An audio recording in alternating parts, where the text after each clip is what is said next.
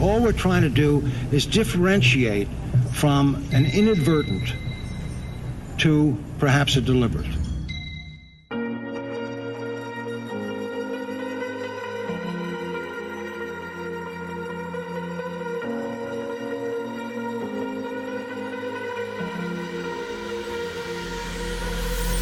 سلام به پی خوش اومدید من سهیل کردکریمی و اینجا براتون از حوادث بزرگ صنعتی میگم حوادثی که سراغشون میریم خسارت های هنگفتی به بار آوردن و زندگی آدم های زیادی رو تحت تاثیر قرار دادن.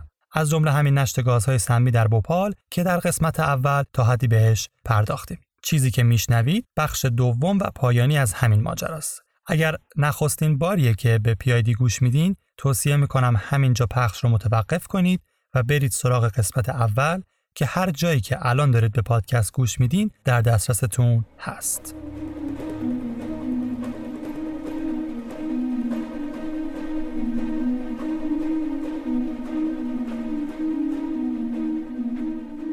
تا به اینجای کار می‌دونیم در دوره توسعه هندوستان بعد از استعمار و در پاسخ به رشد فزاینده جمعیت کشور و نیاز بیشتر به محصولات غذایی کارخانه سموم کشاورزی توی یکی از ایالتهای مرکزی به اسم مادیا پردیش تأسیس میشه. licensor فرایند کارخونه یه شرکت چند ملیتی به اسم Union Carbide ه که اگر خاطرتون باشه ازش با مخفف UCC یاد می‌کردیم. کارخونه مورد بحث که توی شهر بوپال قرار گرفته در اختیار یک شرکت هندی به اسم Union Carbide India Limited بود که از این دومی هم با عنوان UCIL یاد کردیم. دولت ایالتی تعدادی از بانک ها و بیمه های دولتی در کنار خود UCC سهامداران عمده UCIL بودند. متیل آیزوسایناید یا همون MIC از اجزای میانی فرآیند کارخونه است و موجودی قابل توجهی از اون داخل سه تا مخزن نگهداری می‌شد. ماده سمی که به شدت با آب واکنش میده و مواجهه باش توی های پایین هم مهلکه. MIC جذب رطوبت بدن میشه، قشاهای داخلی دستگاه تنفسی رو تخریب می‌کنه و باعث میشه قربانی در نهایت توی خون خودش غرق بشه.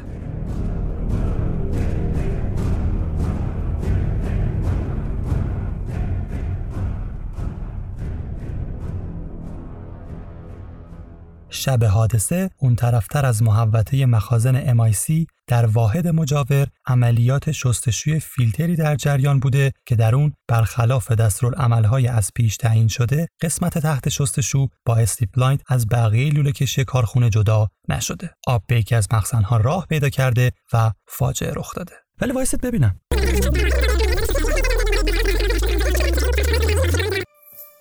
آب عملیات شستشو از واحد مجاور خودش رو به مخازن MIC رسونده ولی برای اینکه همچین اتفاقی بیفته آب بعد بیشتر از 3 متر بالا می‌رفته. یه مسافت 120 متری رو طی کرده توی مسیرش از 6 تا شیر مختلف عبور می‌کرده و در نهایت به مخزن 610 می‌رسیده. چقدر محتمل همچین اتفاقی افتاده باشه؟ اینا بخشی از ایراداتیه که آرتور به تئوری پذیرفته شده water washing می‌گیره. طرف دیگه ماجرا Union Carbide که توی جایگاه متهم قرار گرفته هم طبیعتا بیکار نشسته و موازی با همه نهادهای دیگه مشغول تحلیل حادثه است و دنبال علتش می‌گرده. بعد از حادثه عملیات تحقیق و تفحص دیگه‌ای به سفارش UCC توسط یه شرکت خصوصی به اسم Arthur Little Incorporation به جریان میافته. خاطرتون هست گفتیم به جز گزارش CSIR دو تا گزارش مستقل دیگه وجود داره. این گزارش آرتور یه دونه از اوناست. آرتور توی گزارشش اشکالات اساسی به تئوری مرسوم پذیرفته شده واتر واشینگ می‌گیره و نظریه مهم دیگه ای رو مطرح می‌کنه. آرتور مدعی میشه اون چیزی که اتفاق افتاده حاصل خرابکاریه، تئوری سبتاژ. All we're trying to do is differentiate from an inadvertent to perhaps a deliberate. جملاتی که شنیدید البته مربوط به کنفرانس خبری وارن اندرسون مدیر عامل وقت یونین کرباید بود. از نظر آرتور اینکه عملیات شستشوی فیلتر توی بالادست باعث وقوع همچین حادثه شده باشه از نظر فیزیکی تقریبا محاله. در حوادث بزرگ معمولا خیلی غیر متداول نیست که چند تا تیم تحقیق و تفحص جداگونه روی تحلیل حادثه کار کنند. صاحب خود کارخونه، شرکت بیمه، نهادهای فدرالی مثل EPA، اوشا معمولا مستقلا این کار را انجام میدن. تو این حالت به رغم انگیزه های متفاوت و بعضا متضاد تیم های جستجو اینا میان اغلب یافته های تحقیقشون رو در اختیار همدیگه هم قرار میدن. چیزی که توی بوپال اتفاق نمیافته. توی اون سه تا تحقیق مستقلی که داریم هیچ تبادل اطلاعاتی انجام نمیشه. تحقیق CSIR تحقیق UCC و تحقیق CBI آرتور معتقد حوادث بزرگ به رغم داشتن تفاوت‌های زیاد یه سری نقاط قابل توجه مشترک دارن. یکی از این وجوه مشترک فشار رسانه‌ای حاکم واسه رسیدن به پاسخهای سریع. آرتور معتقد همیشه یه سری ژورنالیستایی وجود دارن که بیشتر علاقمندن یه سری تئوری برای علت وقایع درست کنن که مورد پسند مردم باشه. خیلی هم اهمیت نداره تا چه حد این تئوری دقیقه یا صحیحه. داستان محبوب توی حادثه بوپال از نظر رسانه ها همون slip blind گم شده است که از چند روز بعد از حادثه سر زبون افتاد. مشکل بعدی اینه که به این خاطر که توجه افکار عمومی و رسانه ها ذاتا کوتاه مدته همچین تئوری های غیر دقیقی به عنوان واقعیت پذیرفته میشن و در نهایت وقتی که کار تحقیق و تفحص یک تیم بررسی به پایان می‌رسه دیگه خبر اونقدر کهنه شده که پوشش رسانه چندانی نمی‌گیره آرتور میگه بارها مشاهده کرده کسایی که توی حادثه حضور داشتن خیلی از شواهد رو تغییر دادن یا حذف کردن تا مسئولیت کمتری متوجهشون بشه. یک مسئله مهم دیگه ای که توی بررسی این حوادث بزرگ آرتور معتقده که معمولا باهاش روبرو میشن این زاویه دید شاهداست. شاهدای عینی معمولا تنها چیزایی رو بیان می‌کنن که از نظر خودشون مهمه تجربه نشون میده هرچه مصاحبه با شاهدهای عینی سریعتر باشه سازنده تره هرچقدر زمان میگذره این شاهدان نسخه های ویرایش شده تری از داستان خودشون رو بیان می‌کنن. روی این حساب امکان مصاحبه سری با شاهدا مزیت بسیار بزرگیه که البته تیم تحقیقاتی UCC از اون بی بهره بوده. یک سال طول می‌کشه تا دولت هند رسما به تیم UCC اجازه تحقیق و تفحص بده. اینا خب از ابتدا حضور داشتن از همون چند روز بعد از حادثه جستجوی خودشون رو شروع کردن منتها خب پرمیت ورک نداشتن با ویزای توریستی می اومدن و خب طبیعتا خیلی باید آندرکاور رو به صورت مخفیانه کارشون رو انجام می‌دادن روی این حساب تا سال 1986 تقریبا دو سال بعد از حادثه طول می‌کشه تا یوسیسی بتونه نظر تخصصی خودش رو راجع به علت حادثه بیان کنه. یه مطلب دیگری هم که وجود داره اینه که شاهدای عینی توی یه حادثه معمولا ترتیب وقایع رو با وضوح خوبی به خاطر دارن. منتها اغلب درک متفاوتی از زمان دارن. به همین دلیله که ترتیب زمانی واقعی حوادث باید با مدارک موجود سنجیده بشه. ببینیم آقا بالاخره کدوم به کدوم می‌خوره.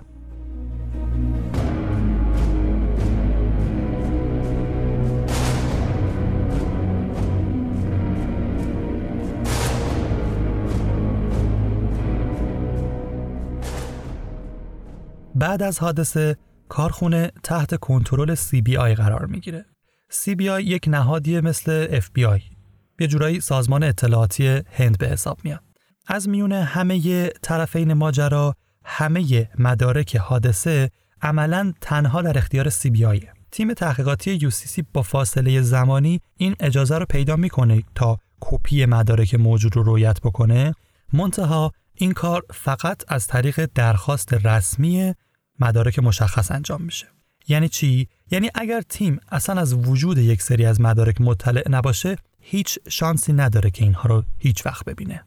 CBI مصاحبه با کارکنان کارخونه رو ممنوع می‌کنه. تیم آرتور بعد از حادثه یه لیست 193 نفره از آدمایی تهیه می‌کنه که بعد باشون مصاحبه کنه. متا CBI همچین اجازه بهشون نمیده. چرا که مصاحبه با کارکنان رو کلا ممنوع کرده و امکان گفتگو محدود شده به مصاحبه با رئیس کارخونه و یکی از سرپرست های واحد MIC و نکته جالبش هم اینه که هیچ کدوم از این دو نفر اصلا شب حادثه در محل حضور نداشتن. تو این زمان CBI یک پرونده کیفری کریمینال کیسی رو علیه UCC داره دنبال می‌کنه و یه جورایی مصاحبه با کارکنان کارخونه به مسابه تغییر توی آثار جرم محسوب میشه.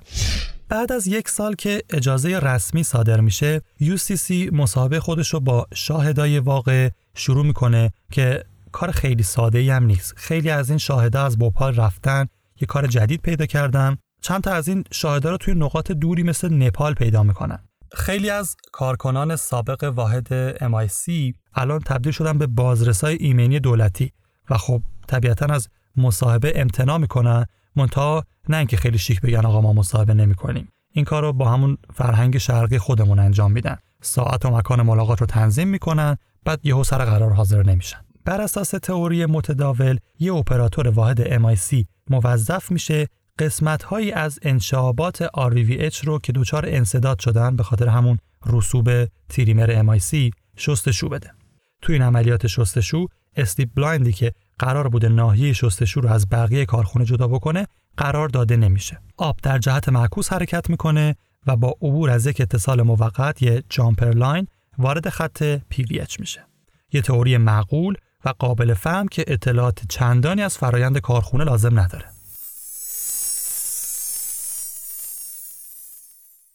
بعد از تموم شدن تحقیقات آرتور نتیجه می‌گیره تئوری شستشو همون تئوری متداول واتر واشینگ کوچکترین مبنای علمی و منطقی نداره و ادعا می‌کنه دولت هند یک سری مدارک و نتایج تحقیقاتی خودش در اختیار داره که این تئوری رو باطل می‌کنه. بحث آرتور اینه که حداقل سه تا دلیل مستقل وجود داره که تئوری واتر واشینگ صحیح نیست.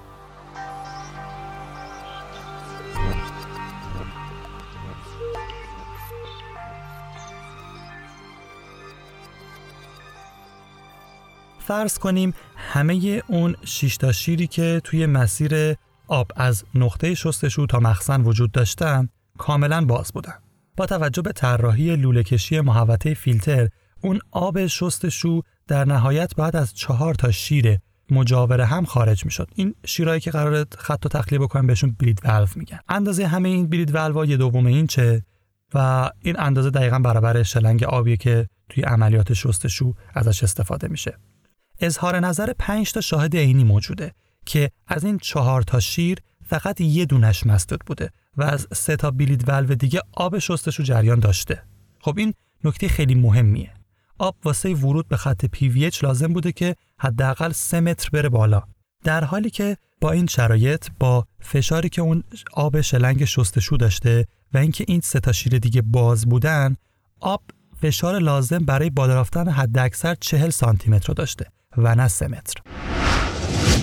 توی دلیل اول فرض کردیم که آب برای طی کردن اون مسافت 100 متر و وارد شدن به مخزن با هیچ مانعی روبرو نمیشه و تمام اون 6 تا شیر میانی بازن. اگه فقط یه دونه از اون شیرا بسته بود، آب قطعا امکان وارد شدن به مخزن رو نداشته. همچین شیری همون شیریه که توی ابتدای مسیر واقع شده. دقیقا همون شیری که نقطه اتصال نزدیکش blind نشده. مدارک مستندی وجود داره که این شیر tag بسته خورده و سوابق موجود مربوط به تعمیر و نگهداری واحد رو که نگاه می‌کنیم شیر از چهار روز قبل از حادثه بسته بوده و بعد هیچ مدرک دیگری وجود نداره که این وضعیت شیر تغییر داده شده باشه. بعدا بر اساس درخواست دولت هند هولوش جولای 1985 به عنوان بخشی از اون عملیات تحقیق و تفحص قرار میشه که عملکرد این شیره توی حالت مشابه با حادثه شبیه سازی بشه و اینا میان یه تست هیدروستاتیک روی این شیر انجام بدن. توی یک ساعتی که این شیر تحت فشار آب بوده هیچ گونه نشتی ازش مشاهده نمیشه. و واقعیت اینه که امکان نداره آب ناشی از عملیات شستشو بدون عبور کردن از این شیره خودش رو به محوطه مخازن میرسونده.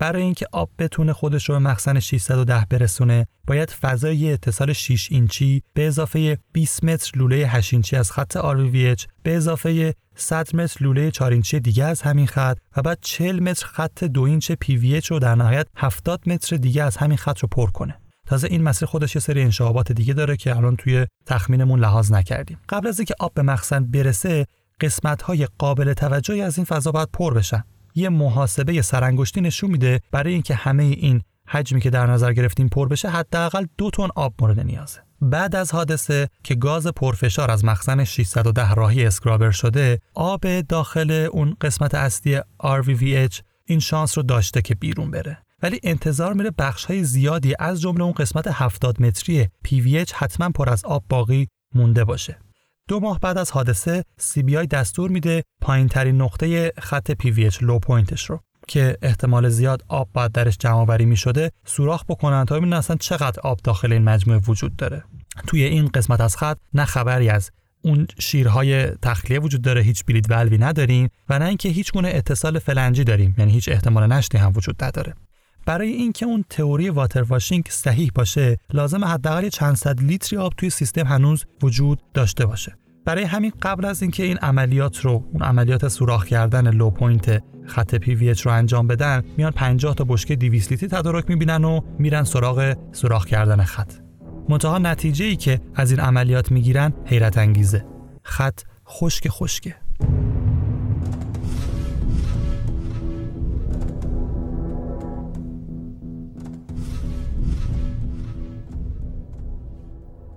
اما اگر آب اینطوری نتونسته وارد مخزن بشه پس چه جوری تونسته؟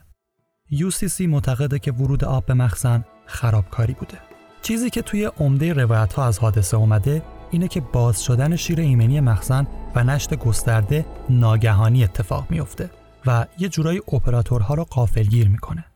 چند هفته پیش از حادثه فعالیت واحد MIC متوقف شده ولی تورید سوین ادامه داره و روزانه یک چیزی هولوش یک تن MIC داره مصرف میشه. شیوه عملیاتی مرسوم مجموعه همونطور که قبلا گفتیم اینجوری بود که اول محتویات یک مخزن کاملا استفاده می‌شد و بعد از تموم شدنش می‌رفتن سراغ مخزن دوم. مورد استفاده اینجا مخزن 611 بوده که بیشتر از 20 تن محتوی داشته. توی تحقیقات از MIC موجود توی واحد سوین نمونه برداری میشه. نمونه به دست اومده سبز رنگ و محتوای کلروفرمی بیش از حد مجاز داره. مشابه چیزی که توی مخزن 610 داشتیم. اولین ترس وجود داشت که محتوای مخزن 611 هم مستعد حادثه باشه که بعدها و بعد از اون عملیات باور معلوم شد همچین چیزی نبوده.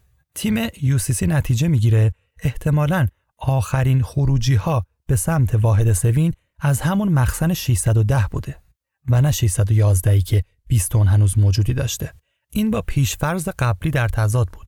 همه فکر می‌کردن آخرین خروجی از مخزن 611 بوده که مبناش هم لاکشیت هایی بوده که نشون میدن آخرین انتقال ساعت 11 و 30 دقیقه شب حادثه از مخزن 611 اتفاق افتاده. قبل از اینکه فشار توی مخزن 610 بالا بره. هیچ اپراتوری به انتقال از مخزن 610 توی اون شب اشاره نمی‌کنه. کپی لاکشیت ها که یک سال بعد در اختیار UCC قرار می‌گیره و تا پیش از این دسترسی بهش وجود نداشته زمان آخرین انتقال از مخزن 611 رو 10 و 15 دقیقه تا 10 و 30 دقیقه قید کرده. موضوع حقیقتش از چند جهت مشکوکه. توی لاکشیت ها شروع عملیات ساعت 10 و 15 دقیقه قید شده در حالی که دو تا اپراتور اجرا کننده 30 دقیقه بعد از این زمان تازه در محل حضور پیدا می‌کنن. فرمت زمانی 12 ساعته مطابق با بقیه لاکشیت ها نیست و اپراتوری که شیت ها رو پر می‌کرده زمان رو توی فرمت 24 ساعته می نوشته یعنی ما باید عدد 23 و 30 دقیقه رو می دیدیم نه 11 و 30 دقیقه. حدس آرتور اینه که زمان قید شده اولیه توی لاکشیت احتمالاً 15 دقیقه بامداد بوده که بعدا روی لاکشیت دستکاری شده تا انتقال رو زمانی نشون بده که مسئولیتی رو متوجه هیچ کدوم از اپراتورها نکنه. به علاوه زمان انتقال قید شده درست زمان استراحت و صرف چای پرسنل بوده. که خب اصلا کار متداولی نیست. نتیجه گیری آرتور از این مستندات اینه که اپراتورها دنبال خارج کردن آب از مخزن 610 بودن. آب از MIC سنگین تره و اگر درون مخزن وجود داشته باشه میره و اون پایین کف مخزن قرار می‌گیره. آرتور معتقد اپراتورها بعد از بالا رفتن فشار از وجود آب توی مخزن 610 مطلع بودن. انتقال یه تن از محتویات مخزنی تو اون اندازه عملا برای کم کردن پیامد حادثه بیمعنیه فایده ای نداره. آرتور معتقده هدف اپراتورها این بوده که آبی که وارد مخزن شده رو خارج کنن. از کفش. بررسی log sheet های واحد Sevin به تایید ماجرا کمک می‌کنه. یک نسخه از log sheet زمان 11 و 30 دقیقه رو نشون میده در حالی که در نسخه دوم همین log sheet که بر اساس اون روال مرسوم به دفتر حسابداری شرکت ارسال می شده زمان قید نشده. جای زمان خالیه نسخه که سرپرست واحد بهش دسترسی نداشته تا بخواد تغییرش بده. سرپرست واحد سوین توی مصاحبه ای که داره اول حضور خودش رو صبح حادثه توی محل منکر میشه اما بعدا اقرار می‌کنه که برای تکمیل بعضی از لاکشیت ها اونجا حضور پیدا کرده بوده. همین شخص تاکید داشته MIC موجود توی قسمت سوین سریعا مصرف بشه. خب به احتمال زیاد واسه اینکه رد و اثری ازش باقی نمونه تا ارتباطی بین اون و محتوای مخزن 610 بخواد برقرار شه. مصاحبه شونده ها اغلب نمی‌دونستند چه چیزی مهمه و چه چیزی مهم نیست. روی این حساب مصاحبه ها بسیار طولانی می‌شد تا اطمینان حاصل کنن چیزی از قلم نیفتاده. لابلای یک کدوم از این مصاحبه ها با سرپرست ابزار دقیقی که شب حادثه توی کارخونه حاضر نبوده تیم آرتور متوجه میشه مصاحبه شونده صبح حادثه مشاهده کرده نمایشگر فشار محلی مخزن 610 نیست. نمایشگر روی ورودی مخزن قرار گرفته و از معدود جاهایی که شلنگ آب می‌تونسته بهش وصل. ماجرا وقتی عجیب تر میشه که معلوم میشه محل اتصال اون نمایشگر فشار محلی مسدود هم نشده بوده و اساسا سابقه ای از برداشتن اون نمایشگر برای تعمیرات احتمالی ثبت نشده. همین سوپروایزر میگه که یه شلنگ آب رو نزدیک محوطه مخازن دیده که آب ازش جریان داشته. شاهد از اهمیت گفتش کاملا بی اطلاعه. بعد از علنی شدن اظهاراتش توی دادگاه شش روز تحت بازجویی سی قرار می‌گیره و ازش می‌خوان که اظهاراتش رو عوض کنه که البته قبول نمی‌کنه. اپراتور دیگه ای که از واحد مجاور ساعت دو خودش رو به محل رسونده از اتصال شلنگ آب به مخزن خبر داده. یک نفر سومی هم تایید می‌کنه که شاهد بحثی بین اپراتورها بوده که می‌گفتن آب از محل اتصال اون نمایشگر فشار به مخزن راه پیدا کرده. سناریوی صحیح از نظر آرتور اینه. ساعت ده و 20 دقیقه فشار مخزن دو دهم بار گیج بوده. این مهمه چون نشون میده هیچ آبی تا اون موقع وارد مخزن نشده بوده.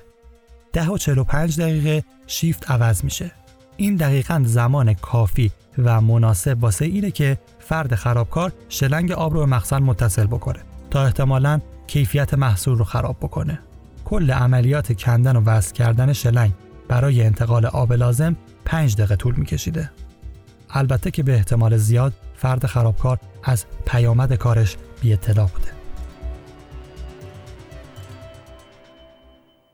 مسئولیت حادثه توی اذهان عمومی هند و سراسر دنیا سریعا متوجه یونین کربایده و نه شرکت هندی.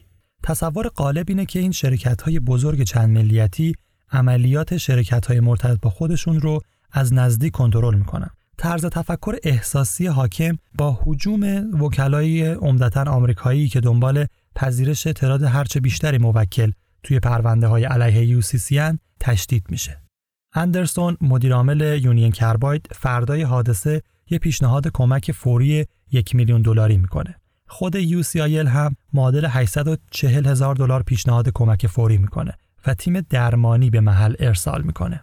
UCC اطلاعات درستی از حادثه نداره. یک روز تقریبا طول کشید تا متوجه بشن انفجار آتش سوزی در کار نبوده. در برابر کمک های یونین کرباید چه شرکت اصلی و چه شریک هندی از طرف مقامات رسمی هند مقاومت وجود داره. مثلا چند ماه بعد از حادثه یه پروژه واسه ساخت یه بیمارستان توی بوپال توسط دانشگاه آریزونا به جریان میفته که البته زمانی که مقامات رسمی هند متوجه میشن تأمین کننده بودجه بیشتر از دو میلیون دلاری که دانشگاه پروژه اختصاص داده خود یونین کرباید بوده پروژه رو متوقف می‌کنن. روایت های مختلفی از شمار کشته شده های آنی حادثه وجود داره. رقم از 2000 نفر تخمین رسمی دولت هند تا 10000 نفر مورد نظر اکتیویست های محلی متغیره. تعداد کسایی که به خاطر مواجهه با گاز تحت درمان قرار گرفتن تا 300 هزار نفر تخمین زده میشه. سال 1990 دولت مادایا پردیش لیستی از کسانی که باید قرامت دریافت کنند رو در اختیار دادگاه عالی قرار میده. لیست 3818 نفر رو به عنوان کشته معرفی می‌کنه. یه تخمین پرخطا از کشته شده ها و آسیب دیده های حادثه تعداد مدعیا و شکایت ها توی مجموعه پرونده های حقوقی این حادثه است که بیشتر از 500 هزار مورده. چرا میگیم پرخطا؟ چون 75 درصد این پرونده ها مربوط به نواحی بودند که اصلا حوزه اثر حادثه نبودن و خب البته بعدا توسط دادگاه عالی رد میشن. براونینگ از اعضای اون کمیته تحقیق و تفحص آرتور به پرونده حقوقی بوپال میگه Biggest Ambulance Chase in History. این اصطلاح کنایه از سوء استفاده وکلا از حوادث واسه پیدا کردن موکله. وکیلی که دنبال آمبولانس میدوه تا موکل شکار کنه.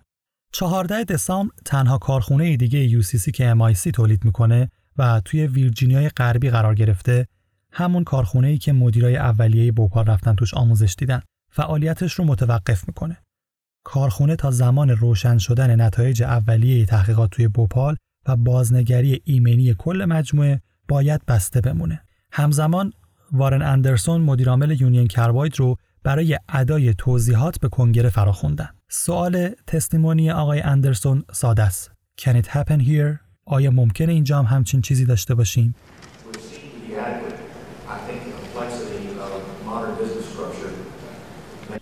That's something that we certainly hope to learn as, as part of our investigation as that, as that progresses. Uh, as we learn things, we'll be looking to see whether there are indications that there may be other problems out there. این انتظار می‌رفت که یوسیسی و مدیرانش تحت تعقیب قرار بگیرن و پرونده های کیفری علیهشون توی هند به جریان بیفته. اما سرمایه گذاران توی آمریکا خیلی سریعتر تنبیه شرکت رو شروع کردن. مؤسسه رتبه بندی S&P رتبه اعتباری شرکت رو به پایین ترین مقدار ممکن تنزل میده. نهادهای سرمایه گذار مثل دانشگاه ها، صندوق های بازنشستگی و صندوق های مشترک سهم خودشون رو از مجموع 65 درصد به 35 درصد از سهام شرکت کاهش میدن. همون هفته اول CBI علیه وارن اندرسون و هفت نفر از مدیران ارشد UCIL اعلام جرم می‌کنه و اونا رو به نست کشی متمایز با قتل متهم می‌کنه. احتمالا سنگین ترین چیزی که می‌تونستن علیهشون مطرح کنن. Homicide not amounting to murder. چند ماه بعد دولت هند یک شکایت مدنی علیه UCC تنظیم می‌کنه و اونو به دادگاه نیویورک می‌بره. قدم اول دادگاه توی پرونده بررسی صلاحیت خودشه واسه رسیدگی. چرا که حادثه توی هند اتفاق افتاده و عرف قوانین بین المللی اینه که دادگاه محلی به موضوع رسیدگی کنه. نظر یوسیسی هم اینه که اصرار طرف شاکی به رسیدگی توی آمریکا به احتمال زیاد به خاطر دریافت کردن قرامت بالاتر و احتمال مطرح شدن پرونده به صورت class action ه. همزمان پارلمان هند یک طرحی رو میگذرونه به اسم Bhopal Gas Leak Disaster Act که بر اساس این طرح تنها طرف ذی صلاح از این به بعد برای طرح شکایت علیه Union Carbide به نیابت از قربانیان حادثه دولت هند باشه ولاغیر اتفاقا عطف به ما سبق هم میشه. یعنی همه اون شکایت قبلی ها هم باید باطل بشن. این دولت هنده که فقط مجاز از طرف آسیبیده های حادثه بیاد و مدعی خسارت بشه.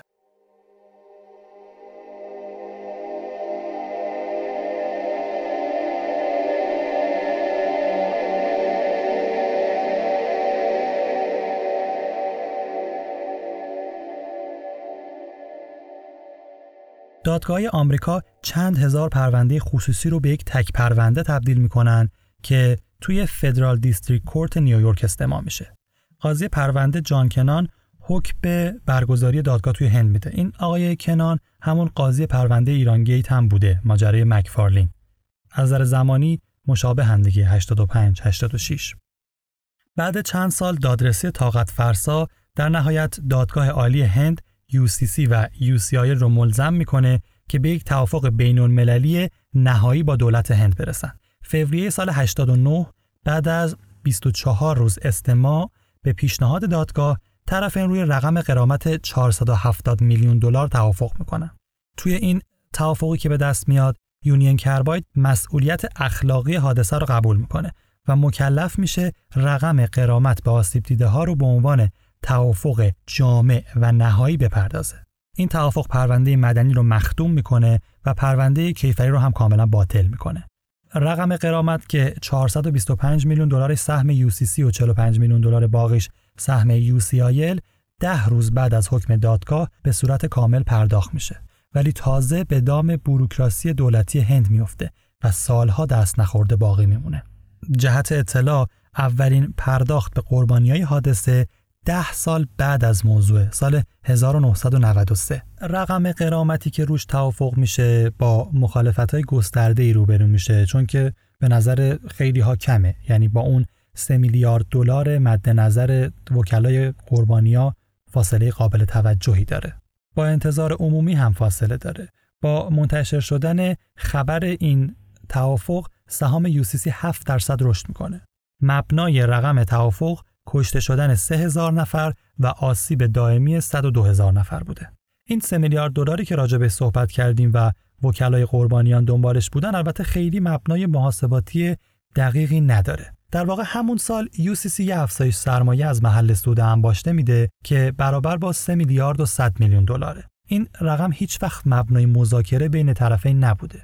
احتمالا روی یه همچین حسابی، یه همچین عددی توی ذهن وکلای قربانیا بوده. واقعیت اینه که بالاترین رقم مورد تقاضای دولت هند توی این پرونده حقوقی 630 میلیون دلار بوده. البته یک سری اشکالات جدی به این توافق وارده. توافق داره تخمین دست پایینی از تعداد کشته ارائه میده. تعداد آسیب دیده ها و شدت آسیب دیدگیشون دقیق نیست. از کار افتادگی برخی از قربانیات توش لحاظ نشده. آثار مخربی که این حادثه روی کشاورزی منطقه و کسب و کارهای مرتبط داشتم توش لحاظ نشده. این فرایند پرداخت قرامت به قربانیان بسیار کنده و تا سال 2003 ادامه پیدا می‌کنه. وقتی که بحث مطرح میشه که با 390 میلیون دلار باقی مونده چیکار باید کرد تصمیم نهاییم این میشه که رقم باقی مونده رو بین همون قربانی های قبلی مجدد تقسیم بکنن این 390 میلیون دلاری که رام راجع به صحبت می‌کنم یه چیزی هولوش نصف قرامته چرا که تو این مدت زمانی که پول اونجا بلوکه شده در اختیار دولت هند بهش سود تعلق گرفته. این رقم قرامت متوجه مسئولیت پاکسازی فضای کارخونه نمیشه. البته UCC و UCIL تحت نظارت دولت مادایا پردیش توی بازه زمانی سال 86 تا 98 چندین عملیات پاکسازی رو انجام میدن. توی محوطه کارخونه این توافق نهایی و اون رقم قرامت 470 میلیون دلاری سال 89 و توی دولت راجیو گاندی صورت می‌گیره و همین از جمله دلایلی میشه که گاندی توی دور بعدی انتخابات شکست می‌خوره دولت بعدی که سر کار میاد اعلام می‌کنه که رقم توافق رو قبول نداره و برای دریافت همون قرامت 3 میلیارد دلاری پرونده رو مجددا به جریان بندازه. موضوع مجددا توی دادگاه مطرح میشه اما رقم قرامت سال 1991 توی سری دوم دادگاه مجددا تایید میشه. توی یه قسمت از حکم دادگاه اینجوری اومده. بسیاری دیگر که در نزدیکی کارخانه شهر بوپال زندگی می کنند ممکن است متحمل آسیب‌های طولانی از حادثه اجتناب پذیر بوده باشند که کسی مسئول آن است. بعد از نه سال تفحص و دعوای قضایی پیوسته تمامی شواهد پرونده حاکی از آن است که آن کس UCC نیست. دادگاه عالی توی حکم خودش توی سال 91 یه سری موارد دیگر رو هم میگه از جمله اینکه توافق مدنی که به دست اومده به نظرش عادلانه و منطقی مسئول تأمین کسری احتمالی رقم خسارت دولت هند و دولت هند مکلف 100 هزار نفر از خسارت دیده های احتمالی آینده رو از محل اون قرامت دریافتی تحت پوشش بیمه در بیاره. از UCC هم توی این حکم جدید دادگاه خواسته میشه که برای درمان آسیب های حادثه اقدام به احداث بیمارستانی در شهر بوپال بکنه. البته همین دادگاه توی ادامه حکمش یه حرف دیگه هم می‌زنه اینکه پرونده کیفری می‌تونه مجددا به جریان بیفته. کریمینال کیس می‌تونه مجددا به جریان بیفته. به این ترتیب اندرسون و نماینده های UCC به دادگاه جنایی هند احضار میشن هرچند خب توی دادگاه حاضر نمیشن چون اون دادگاه جنایی هند رو فاقد صلاحیت قضایی رسیدگی مجدد به موضوع می‌دونن و معتقدن یک توافق بین المللی حاصل شده که نقطه پایانی منازعه بوده. دادستان درخواست صدور حکم جلب برای اندرسون می‌کنه و از سی بی آی می‌خواد که اونو به خاک هند بیارن و درخواست استرداد به آمریکا میدن. اتهام دادگاه جنایی سال 96 یک مقدار تلطیف میشه اون قسمت نات تو مردر انتهای اتهام دادگاه جنایی به بای نگلیجنس تقلیل پیدا می‌کنه. در نهایت هیچ کدوم از خانده ها توی دادگاه جنایی حاضر نمیشن. اندرسون پنج سال پیش توی 93 سالگی میمیره.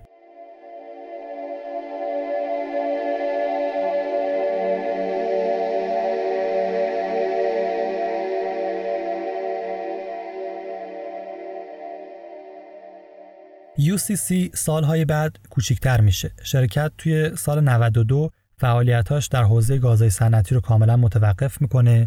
سال 94 اون سهم بیشتر از نصف UCIL 50 ممیز 9 درصدیش رو کاملا میفروشه به یک شرکت هندی واگذار می‌کنه. عواید حاصل از فروش رو هم میان صرف ساخت یک بیمارستان توی هند می‌کنن.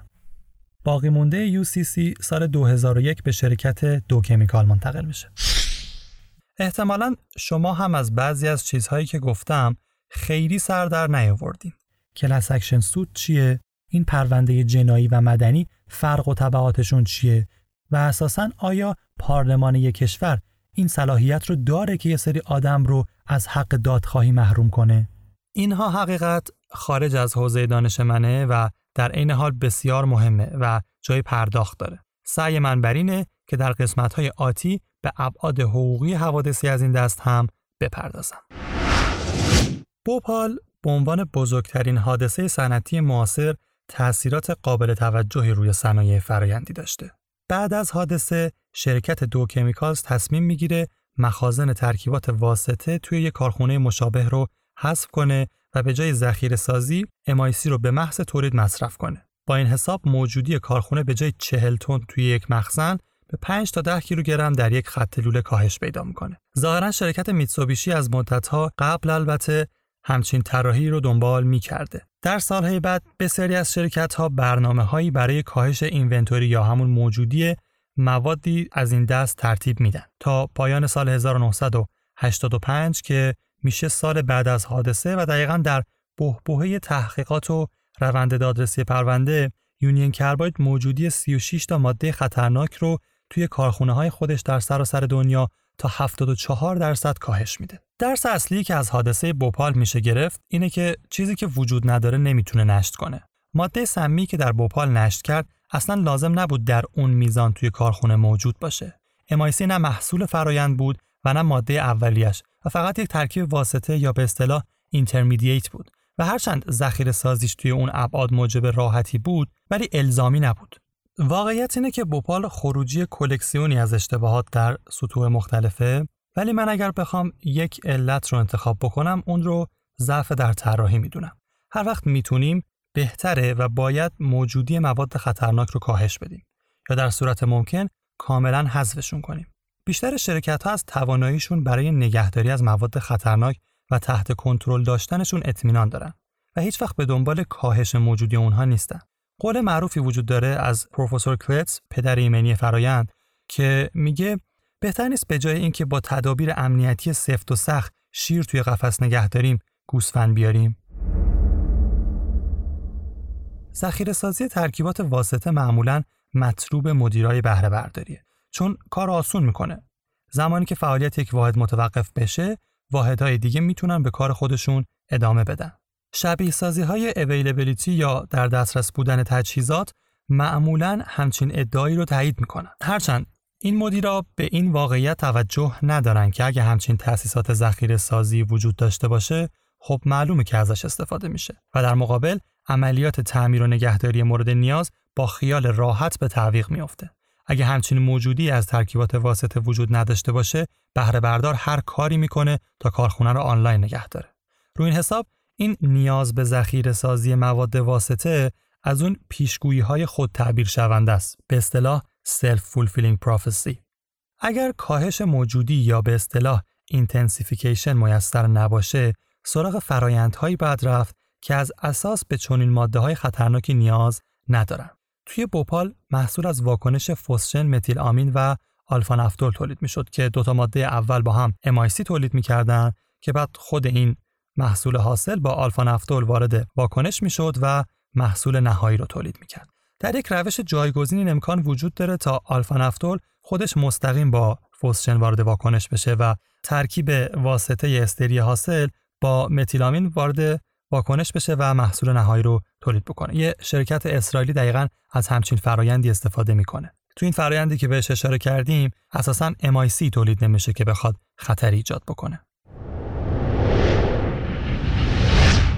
اگر ماده‌ای که وجود نداره نمی‌تونه نشت کنه خب آدمایی هم که وجود ندارن نمی‌تونن کشتشن جانمایی کارخونه بر اساس همه اون چیزی که در بخش اول گفتیم نادرست بود تلفات حادثه بوپال بسیار کمتر می بود اگه به اون حیات زاغه‌نشینی اطراف اجازه شکل‌گیری داده نمی‌شد. بر اساس گزارشاتی که با هم مرور کردیم، واکنش خودرونده و تبعات بعدی اون ناشی از حضور مقادیر قابل توجهی کلروفرم و آب در مخزن بود.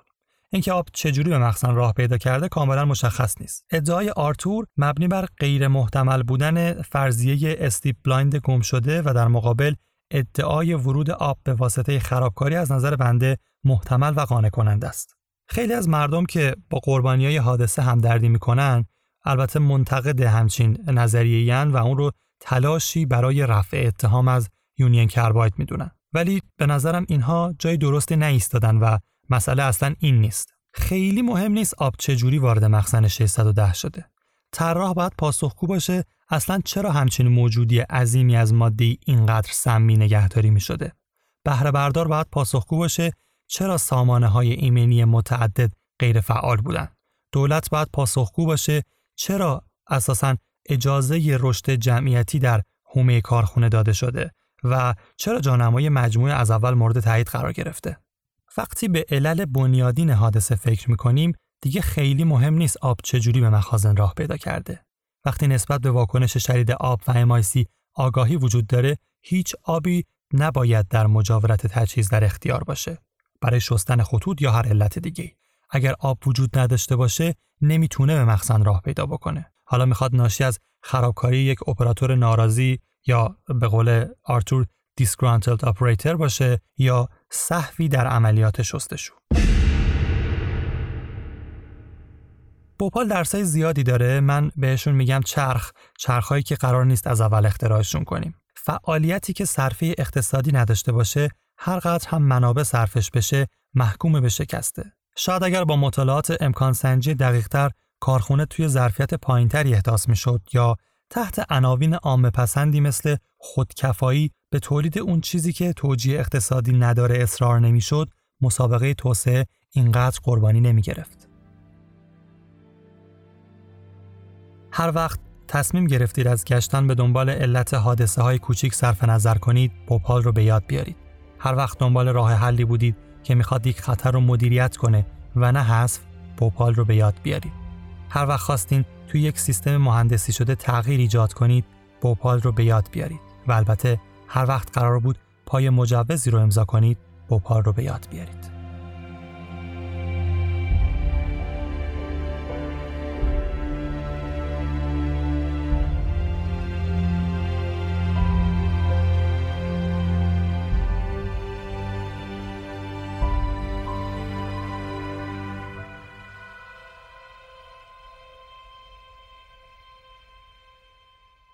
اون چه شنیدید بخش پایانی از اولین قسمت PID بود.